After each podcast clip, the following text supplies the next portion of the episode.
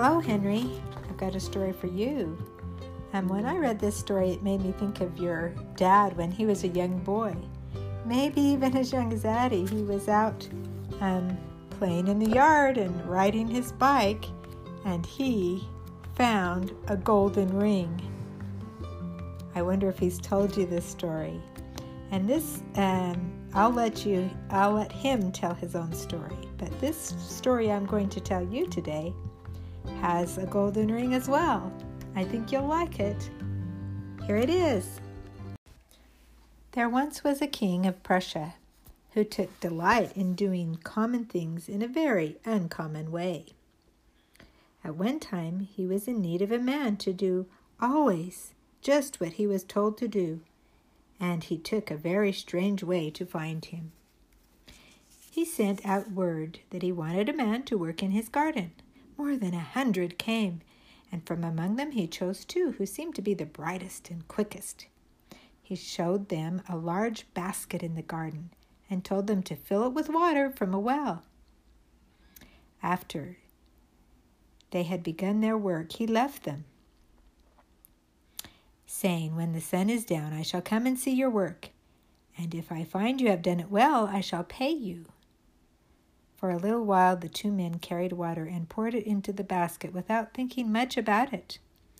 But at last one of them said, What's the use of doing this foolish work?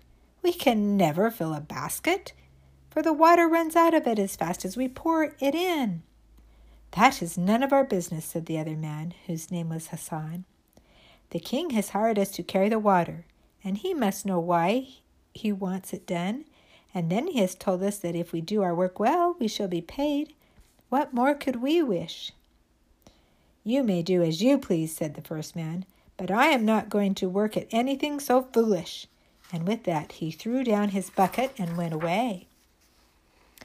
Hassan said not a word. He kept on carrying water all day long. He was very tired, but still he would not give up.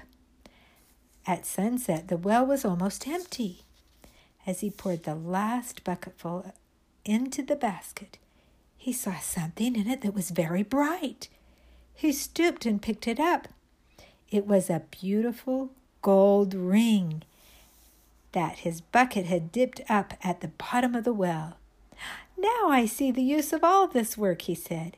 If the king had told me to empty the well, I would have poured the water on the ground and the ring would not have been found. Just then the king came.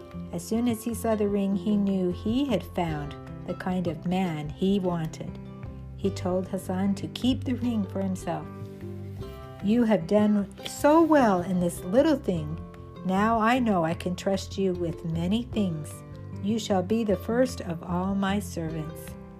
So we see from this story that sometimes if we can obey, even when we don't understand, that um, obeying is of great value. I love you very much. I hope you have fun. Maybe you will even find a gold ring by obeying.